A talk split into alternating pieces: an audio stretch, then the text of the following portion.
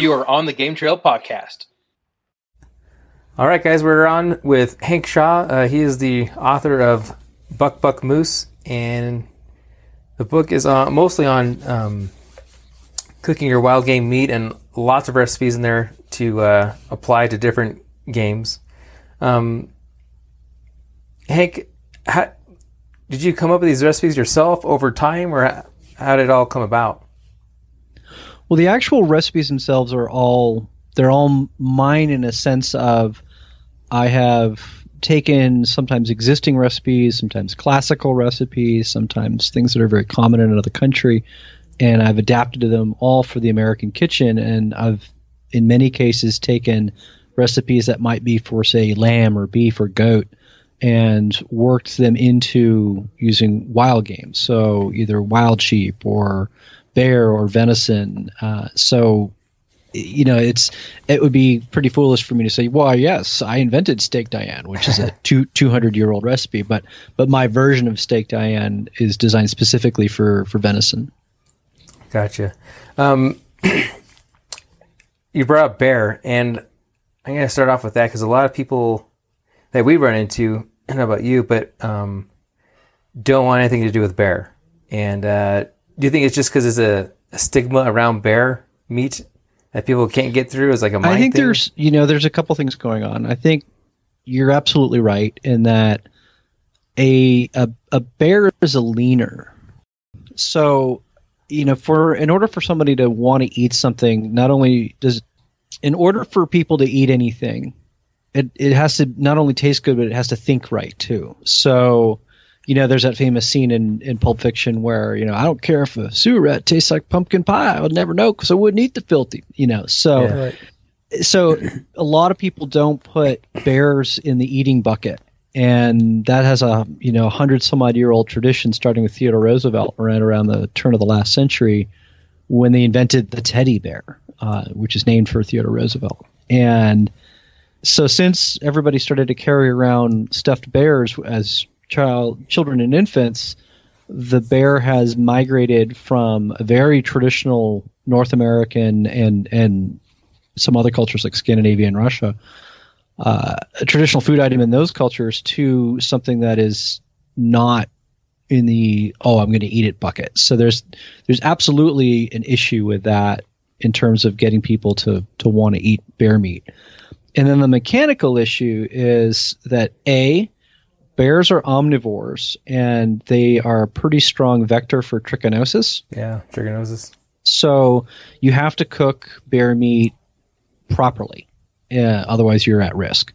So a lot of people just don't want to deal with that at all because we're now living in a generation that did not have trichinosis in, in store bought pork. Well, when I grew up in the 70s, you absolutely had to cook your pork to 165 uh, because the domestic pork population, not all of them, but but there was a chance of trichinosis in, in pork, which is why the old school, you know, the old school rules of cooking pork are, are absolutely murder it. And but we eliminated trichinosis in the domestic pork supply, so there's that. And then the third piece to bear is uh, it can be extraordinarily fatty. Yeah. So I happen to like the fat uh, because I only hunt bears you know, I only I I only accept bear meat or hunt bears where I know that the fat is going to be of quality.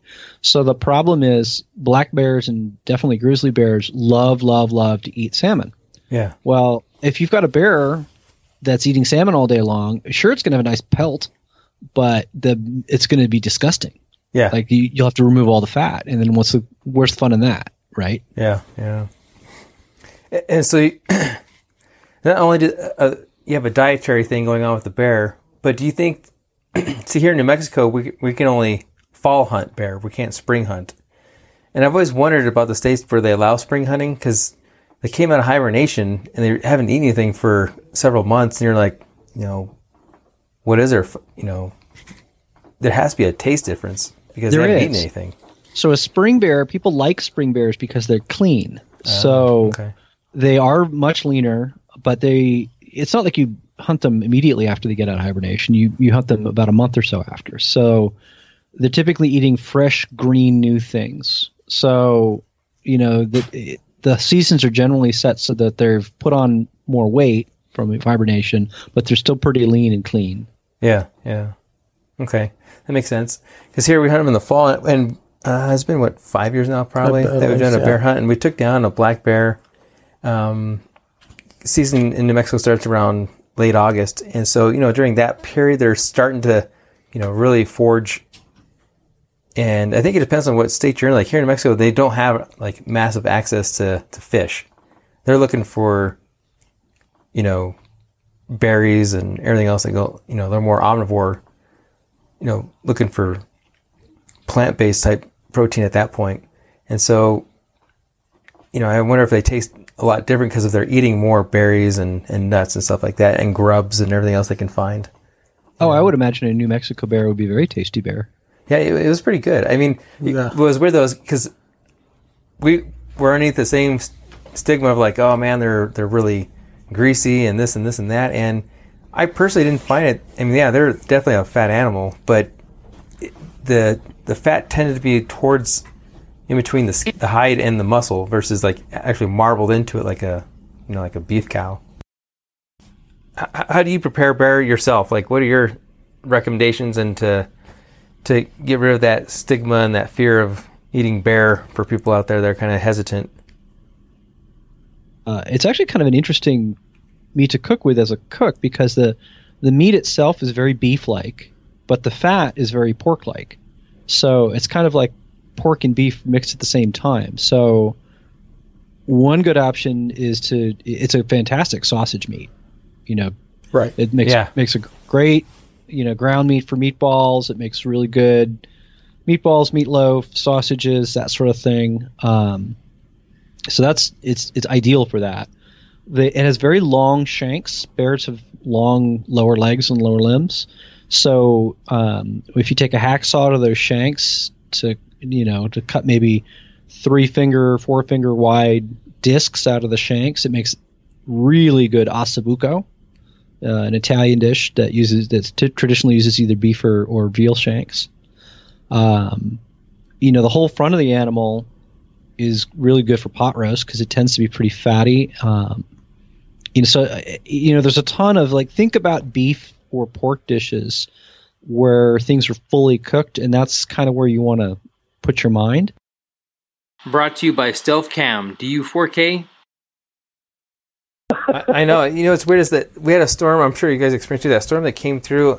Verizon was having a major problem. I saw there on the West Coast, and we were having some internet problems ourselves. So I don't know it, what's going on if that storm wreaked havoc or if Verizon has a problem with their service or something. I don't know what's going on.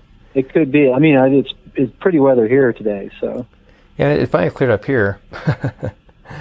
um, but you know, Yeah, so we'll give it one more shot here, and if not, then we'll have to reschedule or something. Um, going back to the bear, so you said treat it kind of like a where did I cut off? yeah, tr- treating it, you know, kind of like treating it like a pork uh, beef combo, you know, and you were talking about the shanks and how those come out pretty good. Other than shanks, another option is to think about any dish that involves pork or beef that you would cook thoroughly. You know, like a pot roast or you know shredded or stews or that sort of thing. I mean, bear does really well with that. Yeah, The other interesting bit to this is that because bears stand up a lot, their mm-hmm. backstrap really isn't that tender. I mean, everybody thinks, oh, backstrap is going to be the best. Well, it is if you walk around on four feet all day. Uh, but if you don't, if you stand up a lot, that the backstraps of a bear are going to be significantly tougher than the backstraps of a deer of the same size. okay, So, my advice on those is to look to Chinese food. Uh-huh. So, we're st- stir fries where you take the backstrap of a bear, cut it into little pieces, and then it's tenderized and stir fried and it's cooked through. So it's not it's not bloody inside, yeah, but that is a good way to enjoy that cut of meat. okay, yeah. We, you know being in Southwest, um, I think with the backstraps and that one, we diced them up and then we would cook in red chili, kind of almost like a carne adobada, but uh, with uh, bear backstraps. Yeah, and it came out idea. pretty good. Yeah, we experimented. Uh, I know Eric when he shot his bear, he turned a lot of it into like a breakfast sausage, and we work here at the fire station, uh, so we're always cooking, you know, and we like to try different things, but we're always cooking with the bear, and a lot of people, you know, they're afraid of the bear, so when we're cooking, you know, we cook a lot with game meat because we're we're hunters, you know, a lot of us, so we have uh, deer, elk, antelope you know, when we got that bear. So we're just trying it different ways and mixing it up with different things, and everybody loved it. You know, and they're like, "Wow, I'm shocked that this is actually a bear. It's really good." Yeah, I mean that's what we, you know I, I mentioned before that I, I was I just did off a guess on the diet. Uh, New Mexico bear should taste good. Yeah, Yeah. yeah, yeah. It, and you hear that with beef, but with your experience with game, because you were talking about how bear, depending on what they're they're eating at the time when you're hunting them, do you find that to be kind of true with uh, deer and elk when it comes to you know um, the bow hunt, which is early season, so they should be lots of acorns, lots of green shoots coming, you know, green grass from the monsoons, versus hunting an elk in late season, you know, when everything's starting to die off and they're kind of changing their their habits. Have you? Have you, would you, I don't know if you So- say I agree with it, but have you noticed that So they're diet, but diet does not affect um, herbivores as strongly as it does with omnivores. okay? So, so the, the main omnivores we hunt are bears, pigs, um, really bears, pigs, ducks, and and some of the upland birds as well. Okay, So, yeah, so they they can be much more radically defined by their diet than say elk or deer. So no, but that said, if a, if a if say a deer, a mule deer is eating nothing but sagebrush versus a deer that's eating nothing but alfalfa, yeah, you'll notice a difference. yeah, yeah. So it, it's there. It's not that it's there is no difference, but I think the really the biggest issue for hunters and and big game animals is the rut. yeah. We kind of talked about the rut. Yeah, every every study ever done on this shows that the meat quality of a buck declines significantly once you get into the rut, and it's and it's much worse after the rut. Yeah. Uh, yeah, we mostly early season bow hunt for elk. Um, deer, it's whatever we can draw. And we've always talked about that, you know, a rutting bull. I mean, because, you know, they're, they are stinky dudes. And sometimes you wonder if it um, gets intermittently put into the their muscle as well when they're in that rut mode. You know, with all the hormones There's and a everything bit else of that's it. going It's a, it's a hormone thing, yeah. and you know if you were to tag a, a an elk in the first week or two of the rut, you're fine. But the the longer that that rut goes on, the more hormones are racing through. That and you remember he's running around and fighting all the time. Yeah. Right. So his muscle tone is going to be not as good as a pre-rut animal. Yeah. And then conversely, because that elk hunt is so early, if you then turn around and give that elk a month or a month and a half or so after the rut to let him you know, kind of get back to normal, down where you are, you have a better option of getting a decent quality animal in terms of eating. Okay. But if you had to choose just for the table, you always want to either get like a raghorn, which isn't going to rut anyway, yeah. or you know, get at the very beginning of the rut or or before it even. Yeah. Ideally, it's right. uh, The ideal animal is, is a big, nice, healthy animal right before the rut. Gotcha. Yeah. Um, speaking of like elk and deer, you know, we hear a lot of different ways of. Do you ever cure your meat, like and like age it, or you hear guys? Some people will age it in milk or uh, like a brine. Do you ever do that kind of stuff? Where there is some value to it. So there's two things that you can be talking about. One is, you know, just straight up aging meat before you even deal with it. And that's super important. Um, you don't have to do, you know, 21 day dry aged beef that. You can, you know, and, and the book actually details it. But the, the, it is extremely important when you're dealing with an elk or a deer or a pig or something like that to butcher it as little as possible until it gets through rigor mortis. So that's about 24 to 36 hours, 48 hours maybe with a big elk. And so, yeah, I mean, often you're on the side of a mountain somewhere, so you've got to quarter it out and get it out of the field anyway. Yeah. But the, the, there's a um, phenomenon called shortening.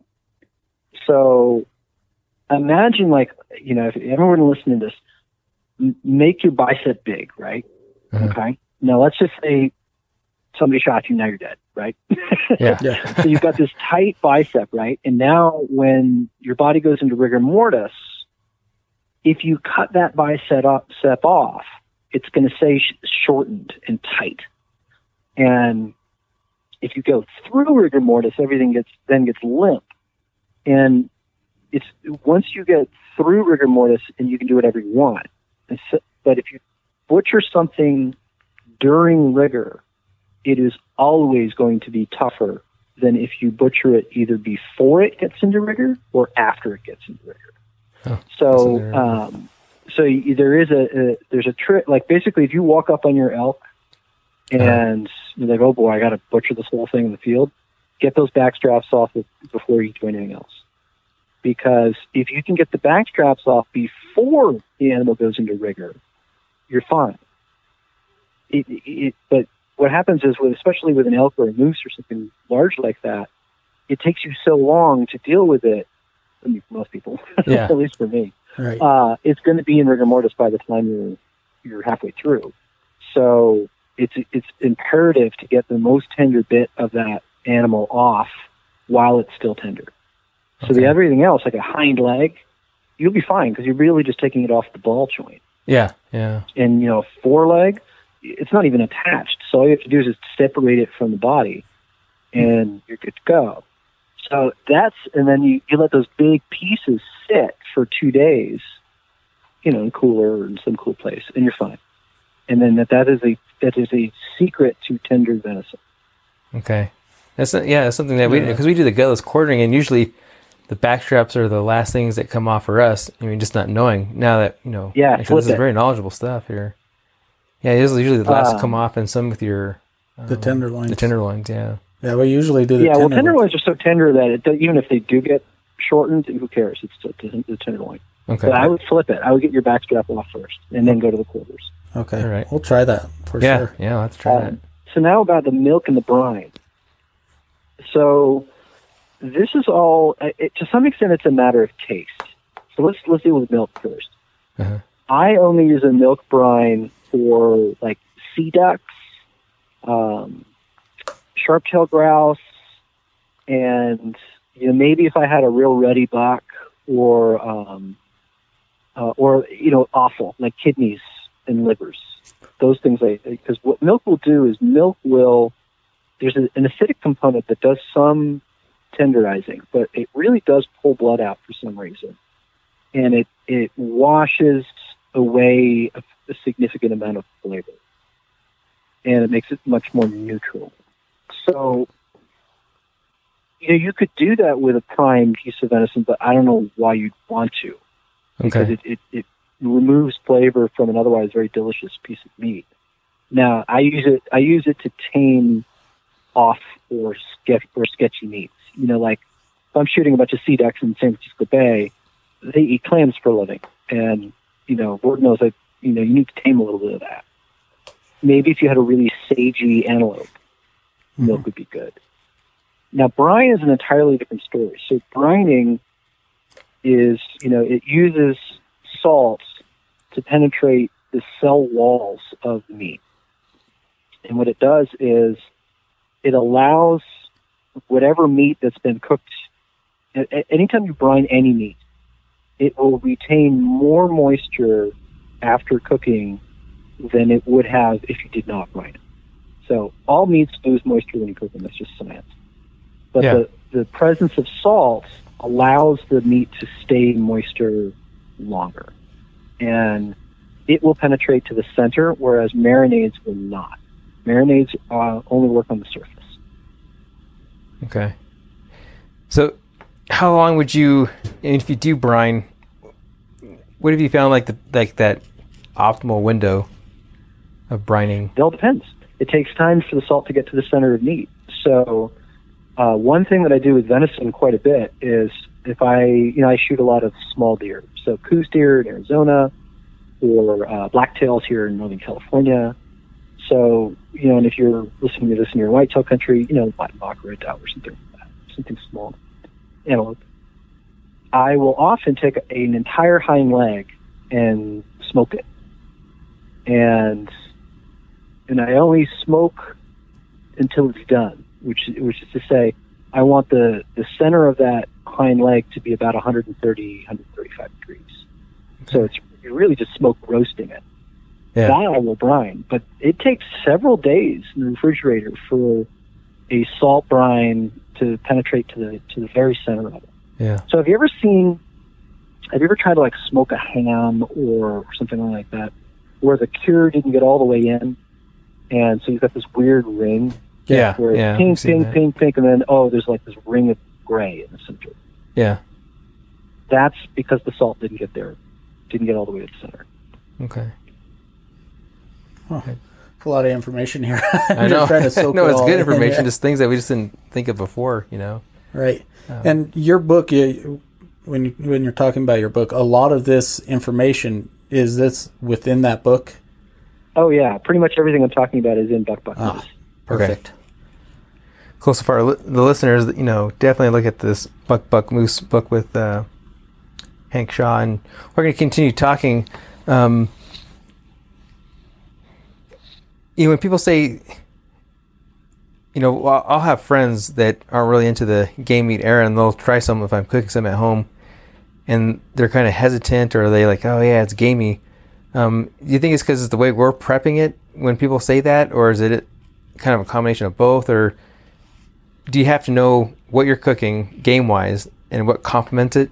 Is that what helps out too with that that whole? Uh, I hate calling it gamey taste. I think people just get so used to store bought beef, they don't realize what a true free range animal eats. You know? you, you, that is exactly it. You've, you've, you've answered your own question. So, like for the the the vast majority of what people call gamey is what you are saying. It's it's the animal tastes like itself, and it tastes like its diet, and its diet isn't corn. Yeah. Every meat, almost every meat that we eat as North Americans, has been either fed entirely or finished on corn. And corn has a very specific flavor profile that you can pick up in, when you eat it. So that's why you, you'll actually hear people like, ah, I don't like grass-fed beef. Yeah, I've heard that. Yeah, my Well, wife. Yeah, because it's well. First of all, they've never had good grass-fed beef. Like good grass-fed beef is ridiculously good. You know, it's it's very difficult to find. Um, its fat will be slightly. It won't be. It won't be ghost white. yeah. So that ghost white fat that you're used to seeing is entirely from grain. So, uh, so that's the hugest thing. So there are certain animals that inherently have have a flavor to them. You know, some we like, like turkey. You know, a wild turkey and a and a good domesticated turkey that tastes like turkey. You know, Yeah. we like that. Now you go to some of the dark meat grouse, for example, or uh, a diver duck, and those those birds are definitely have a have a taste on them that is not for everybody. You know, ptarmigan, for example, are very strong tasting little birds, and I like them, and but I don't know that I'd want to base my diet on them because they're they're strong birds. Yeah. And the other piece to gamey though is what you started with, which is preparation. So yeah, if if let's say you're shooting antelope, and let's say everybody here is has an antelope tag, Yeah. and you all get your antelope early in the day, but I somehow can't seem to shoot. I can't find one. Oh man. And it's finally it's like three o'clock in the afternoon, four in the afternoon. Finally, I get my antelope. So all right, we got all four antelope down on the ground, and now we start butchering them. See what happened? Yeah. Mine's fine. Yours are ruined. Yeah. So Yeah. that's an example where your animals will be gamey because of handling, and and mine might be safe. So Yeah, yeah, we we're pretty good on that. We whoever like we do we've gone into animal hunting the past what probably three years now, mm-hmm. and whoever gets the first one down, it's all hands on deck and on taking care of that animal as quickly as possible, getting the hide off and getting it you know, air cooled down and all that other stuff, and then we move on uh, to the next one. You know, whether that Yeah, person take yeah, off by themselves right. or whatever. Yeah, you know, and it was a lot of trial and error. You know, I mean, back in the day, younger, you know, you shoot your animal, you gut it, you throw it into the bed of the truck, you drive who knows how long, you know, back to camp, get it hung up in the tree. Everybody has to take pictures, come and look at it, and then you finally start working on it. You know, and it's 70 degrees out. you know? yeah, exactly. You know, and now you know with us, uh, ever since we've been really hammering down on on hunting and really focusing in on it, we've learned a lot. You know, like the gutless quartering. You know, and first thing we do, we, we walk up to the animal. Yeah, we snap a few pictures. We get that out of the way, and then it's immediately that skin is coming off, and that animal is getting cooled down. You know, and then we start Especially disassembling it. Yeah, especially now because most people are in the probably the west are probably hunting in some warm weather. Yeah, and and that's one of the thing. Like a lot of a lot of the guys, uh, they're like, "Man, this tastes so good." And what do you guys do? And we're we just tell them it's just field prep. You know, we immediately cool that animal and start disassembling it. Therefore, it's opening that whole animal up and cooling it, cooling the meat down. Well, think about birds for exa- for example. So, I do a lot of quail hunting in that part of the world. So, you know, if I'm hunting quail and it's pretty warm out, which is often, Yeah, I actually I might have a vest.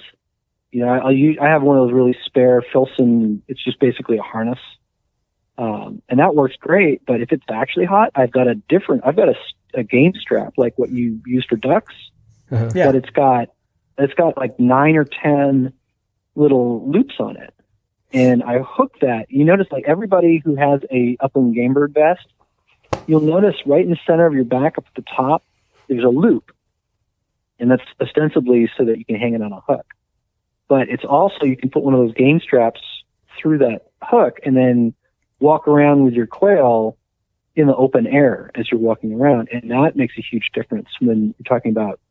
Because think about it, otherwise you have very warm quail piled on each other in a pouch. When you're generating heat, they're generating heat at least you know for an hour or two, yeah, and it's 75 or 80 degrees out. yeah.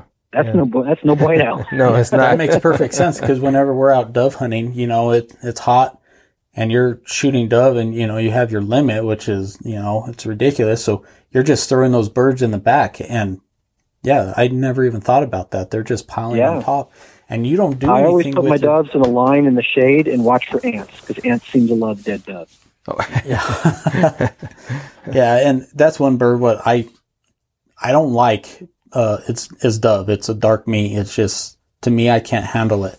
And I've tried cooking it many different ways and I'm like I don't know. I can't I just can't handle dove. Have you so cooked it rare? no. That's the key. Okay. I'll try So that. the, the fundamental thing with all red meat birds, whether it's ducks or doves or dark meat grouse or ptarmigan or whatever, you have to treat them like beef. So the and in the case of a dove, most of the meat is the breast. right. And if if you cook it so that it's medium rare, like so plenty pink inside, it's fantastic. Oh. But if you cook it fully through, like as if it was a chicken, it's terrible. It's very it's dense and livery. Yeah, and I think that's what I don't like about it, you know, and it's probably because of that I just don't know the proper way to cook it. Yeah, I cover doves in my latest book, which is a book called Pheasant Quail Cottontail, and Okay. that covers all the birds and all the small game. Yeah, we have a lot of sand crane down here. Um, same thing, you know, for the guys that are listening, that because there's a lot of that going on out here. Uh, Oh, sandhill cranes? yeah, Yes.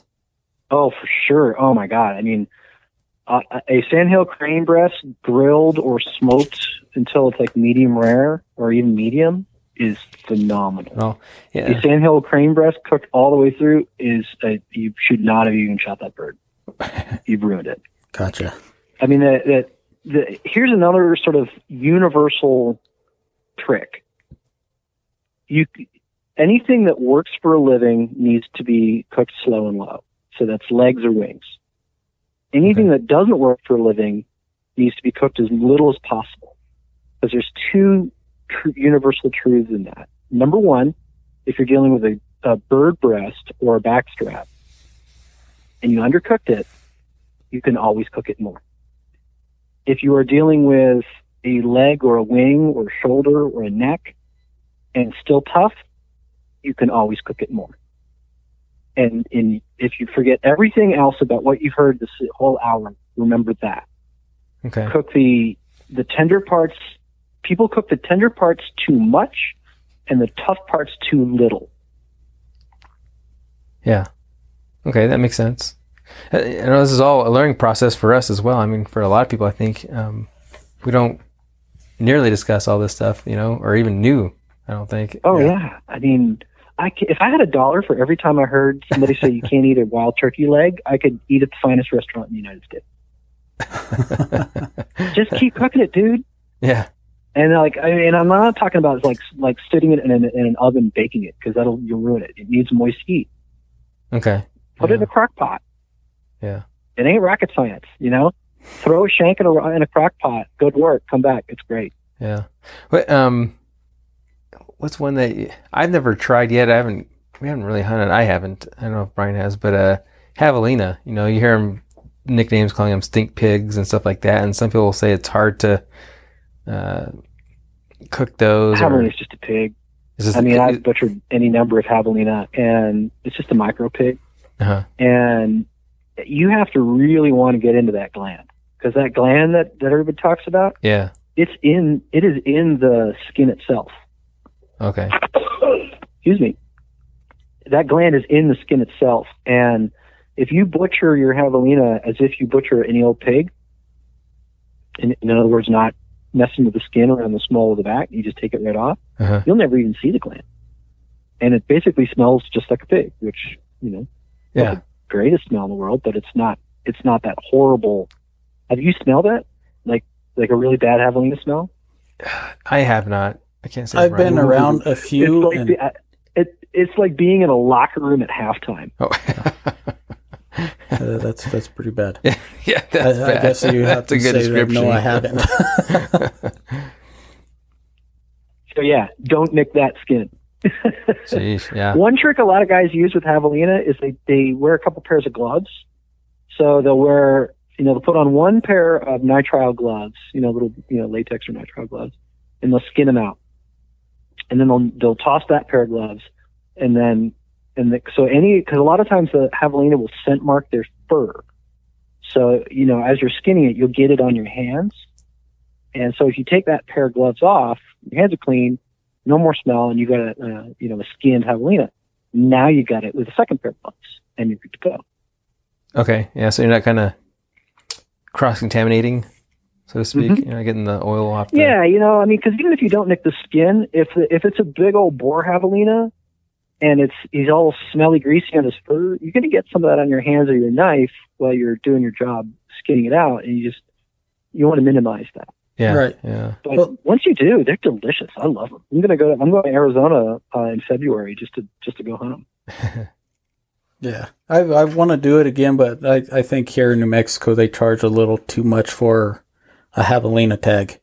You know, it costs more. Or to you can go to South Texas and just whack them. oh, there you go. Yeah, right? true. That's a good idea. Yeah, here they want more than I think was the double the double the deer. Yeah, It's crazy.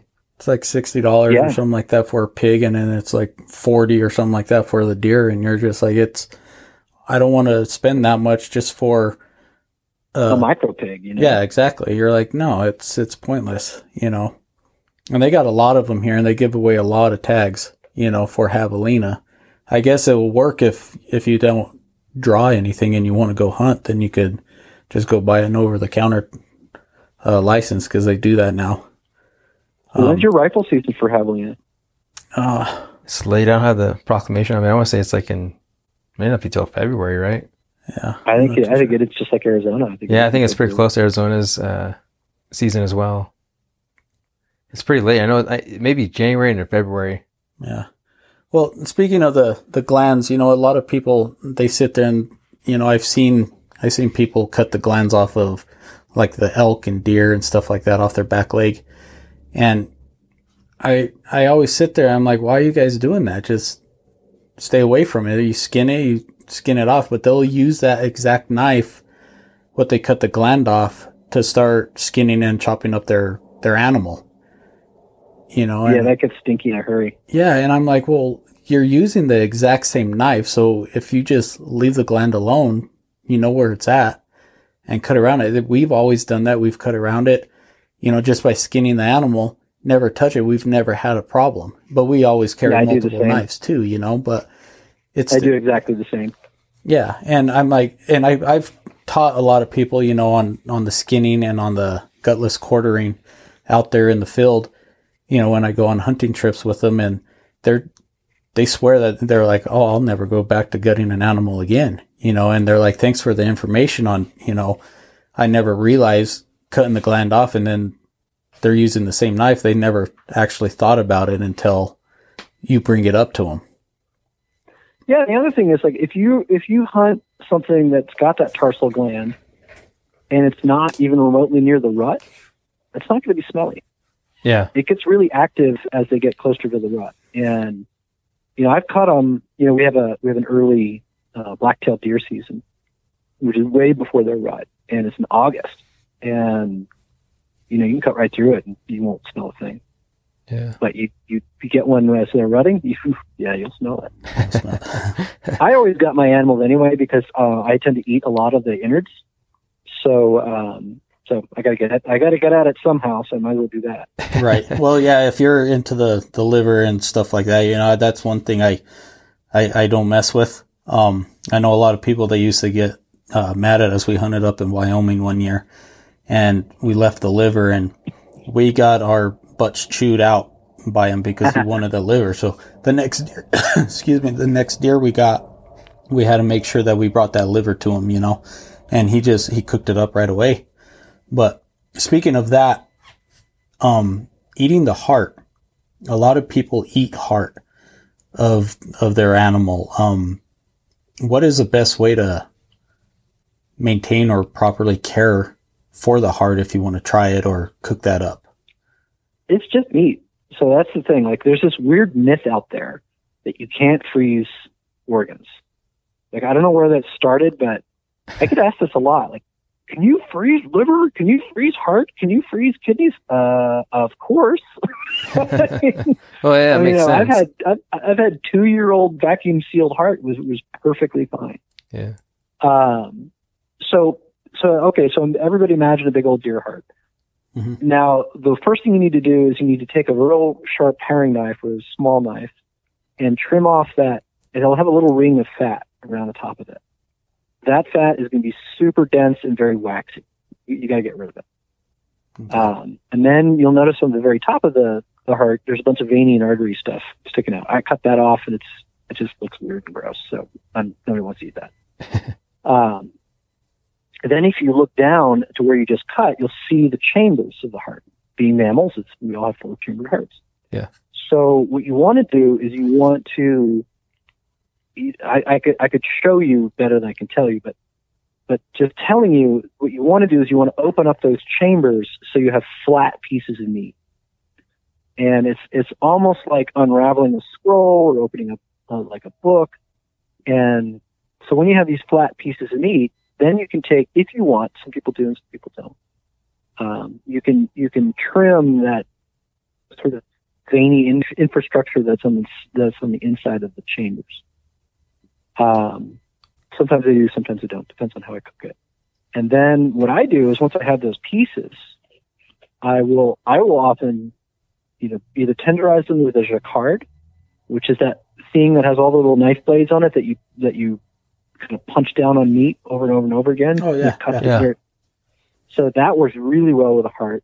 Another thing is you can just pound it like a like a cutlet, um, you know, like a chuleta or a uh, or a, a schnitzel, and that works really well too. And then again, this is a when you do that, you want to cook it medium. You don't want to overcook heart because then it gets very dense and very kind of tacky on the teeth, and it's just no good. So I always grill it, or um, I'm a real fan of a Peruvian dish called anticuchos de corazon, and it's basically chili marinated chunks of heart that are grilled over a hot fire, and they're amazing. Yeah, we could pull that off. we have Might have of to cruise up there, man, and have a gourmet meal with you. Yeah. We'll have to come down to New Mexico and chase chase God's creatures. Heck yeah, yeah. Um, what would be like a how do I want to put this? Like you're in in the you're like, yeah, I'm gonna pull some meat out and, and cook tonight, and you kind of don't go out and prepare for it. What are some quick herbs and spices you could pull out of that probably mostly everyone has to throw on, say, deer or an elk that changes the Sure. you know some just other than cooking a hamburger, you know? Well, I'll give you. I'll, I'm going to start by saying, "Oh man, I want to cook some deer tonight." Well, I have, don't have anything thawed. Well, the, your number one trick is if you have a vacuum sealer and you vacuum sealed meat, pull it out of the freezer, fill up your your soup pot full of cold water. Um, some people, um, I don't know what they call that. I'm starting to see it catch on, or it's probably been around, but they're starting to catch on. Where you're, you're vacuum sealing meat and they're cooking it uh, in these high temperature little Oh, sous vats. vide. Yeah, yeah. Sous vide, yeah. Um, I do that sometimes, but I, I really like fire. I mean, I cook a lot with open fire, um, smoking, grilling, and and a hot pan a lot. So I, I do a lot of just sort of elemental and basic cooking. Um, I did sous vide quite a bit. Uh, I used to be a professional chef and used it in the, in the professional kitchens. Uh-huh. Um, and I think that I think it's like the way I describe sous vide is it's it's like canning. Okay. So anyone who's ever started canning, like fruits and vegetables and that sort of thing, that first year you can everything. Like you you, you can a hundred gallons of peaches or make fifty gallons of tomato sauce and da da da da da. You know, and you're super excited about this, and, and then you realize a year later there's no way in God's green acre you're ever going to eat that much peaches or that many that much tomato sauce. So a lot of people in the wild game world right now are in that first year of canning stage. They're sous eating everything. Yeah. And as people work with that cooking setup, uh, they it's it will naturally decline until you settle on those few things that you really like. Um, but to get back to your question, if you are hanging around and you want to do a quick weeknight game meal, my advice is to buy good black peppercorns and have a, a, a pepper grinder. So freshly cracked black pepper. Uh, it's simple, but it really makes a difference. And I'll tell you when to put it on in a minute. Um, decent salt, of course. And then I like a bit of acidity at the end. So I do this with duck breasts. I do this with venison. I do this with doves. Uh, sometimes I even do it with a light meat birds like quail. So you, you cook your piece of meat, however you're going to cook it, you know, grill it or in a pan or something like that very quickly. And it's only seasoned with salt while you're cooking it. That's it. Everything else goes on when you're letting the meat rest. And even if you just flavor your venison or your duck or whatever with salt, when it comes off the pan to rest, grind a bunch of black pepper over it then while it's resting. Huh. And then right when you serve it, squeeze a bit of lime or lemon or a dash of Worcestershire or, or something else vinegary or tart. And you'll be amazed at how good it tastes with only those three ingredients. Yeah, I like that. That sounds very simple. It's not com- overcomplicated. you can. Yeah, I mean, that it's that's at its core. If you've got good meat and you've cooked it well, it doesn't need much. Yeah, that's true. Yeah. Um, for those who are unfortunate to not draw big game, uh, because I, I was looking through Instagram and you have some squirrels. Um, at least most days, it's pretty easy to obtain a small game license and go out squirrel hunting. Do you like a certain time, a certain squirrel you like to go after, or is it all squirrel fair game for you? And Well, tree squirrels. So, I mean, here in the West, you have to always um, make make that distinction because there are ground squirrels, and I I do not hunt or eat ground squirrels. They have a bad habit of carrying hantavirus and bubonic plague that the tree squirrels do not. So, um, I'm not a huge fan of bubonic plague. I Yeah, I don't think. No, I'd rather stay away from it. So yeah, but, but western tree squirrels, oh, they're super fun to super fun to hunt. yeah, yeah. Uh, we have a friend that uh, and- does it a lot. I mean, if you've never eaten squirrel, it's one of my favorite meats. I mean, they are. Um, it's like the best chicken thigh you've ever. Yeah, and probably because of their diet too. I'm assuming too, because they probably they're probably real nitpicky guys.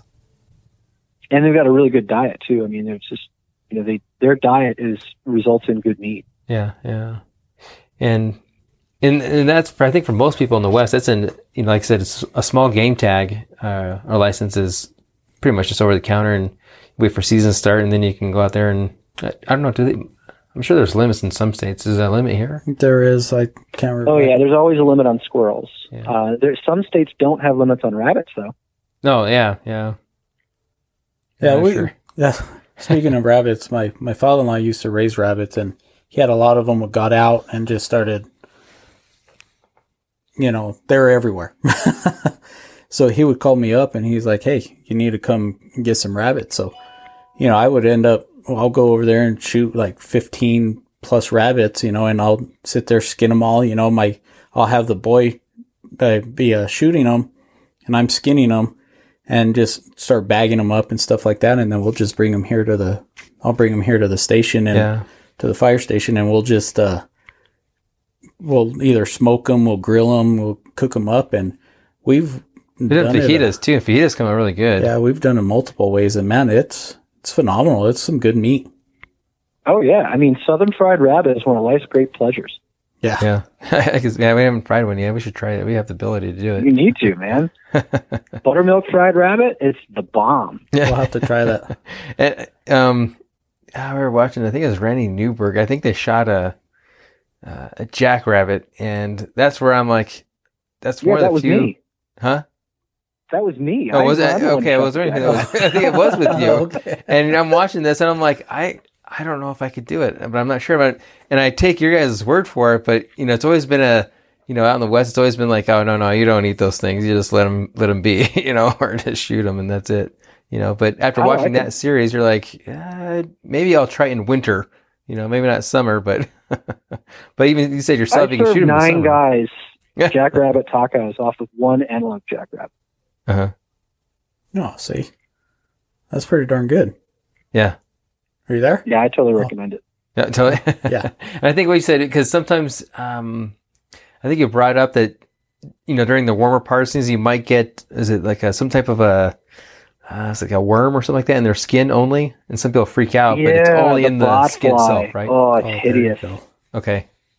So the, It's a bot. It's called warbles or wolves or botfly larva, and um, it doesn't hurt the meat at all. But it's the one of the more disgusting things you'll ever see. Like if you, you remember the old Star Trek movie, like The Wrath of Khan, where they put that thing in Chekov's ear. It Yeah. looks like that. okay. Ugh. That's Yeah, bad. And I hear that in blacktail too. Blacktail sometimes get something in their in Uh-huh. their nostrils. Yep, muleys too. Oh, mule. I see. I haven't seen it on a mule deer yet, but um, I heard on blacktail.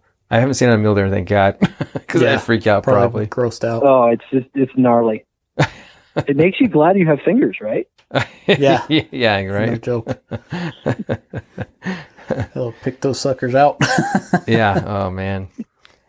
Um, with the jackrabbit, you kind of treat the same thing as just like you would a cottontail or or squirrels. You A little different. So jackrabbits are older and tougher than either of those other two animals, Uh-huh. and they're red meat. So jackrabbits are always red meat. So you, I treat them like little tiny deer. oh okay Okay. something to remember because there's some well you know there's some big jackrabbits out there. Oh yeah. Look like dogs running around out there. Um, trying to think of anything else that that's kind of like odd that people kind of shy away from. But what about mountain lion? You don't hear a whole lot about it, but in a lot of states it is required to take out the meat. So if you're going to haul it out, may as well eat it, right? And have you had any experience with uh, mountain lion? So personally, I don't shoot dogs or cats of any kind. Um, however, from what I know about mountain lion, the people who do eat it say it's actually quite good, Yeah, and it's pork-like. that's what we've heard. So, um, the other thing you need to know if you're going to eat mountain lion, which I mean, if you shoot a mountain lion, you ought to eat it, um, is that it is the it is they will always have trichonide parasites Yeah. always. Yeah. So you have to cook that properly. Yeah. Yeah, I was watching. Uh, this is going back to the bear. I think. I, think. I'm not sure if in Mexico you can test it or not. I'm sure you can, but some other states like Montana, I think you can send it into Game Fish and they'll tell you if it's positive or negative. And that it should change the outcome of how you treat it. Just I guess you give your assurance, but I'm sure in your experience, I was watching this one guy um, saying that he stopped getting it tested because like nine out of ten it probably has trichinosis, and um, it just means just cook the meat properly all the time, and you'll be all right. Yeah, I mean it's you don't want to have trichonide parasites running around in you because some clerk at the fish and game department screwed up your test. yeah, yeah. So just Yeah, just always treat it as if it has it, right? Kind of like I would, yeah. Yeah. For for bears, for bears, pigs, and you know I don't hunt lions, but but if you hunted lions, yeah, for sure. Yeah. Makes sense. Well, there, Hank, we really appreciate you um, coming on line with us and talking with us about uh, game and hunting game, or actually cooking game. And uh, through all the technical difficulties we had in the beginning, we appreciate your patience on that. But uh, Yeah, for the guys that are listening, please go out there and check out um, Buck Buck Moose. Um, it's a pretty good book, and a lot of good stuff in there, with recipes and and not just recipes on ways to prep and take care of your your wild game. Um, Hank, do you know if that's um, just uh, d- can you get that?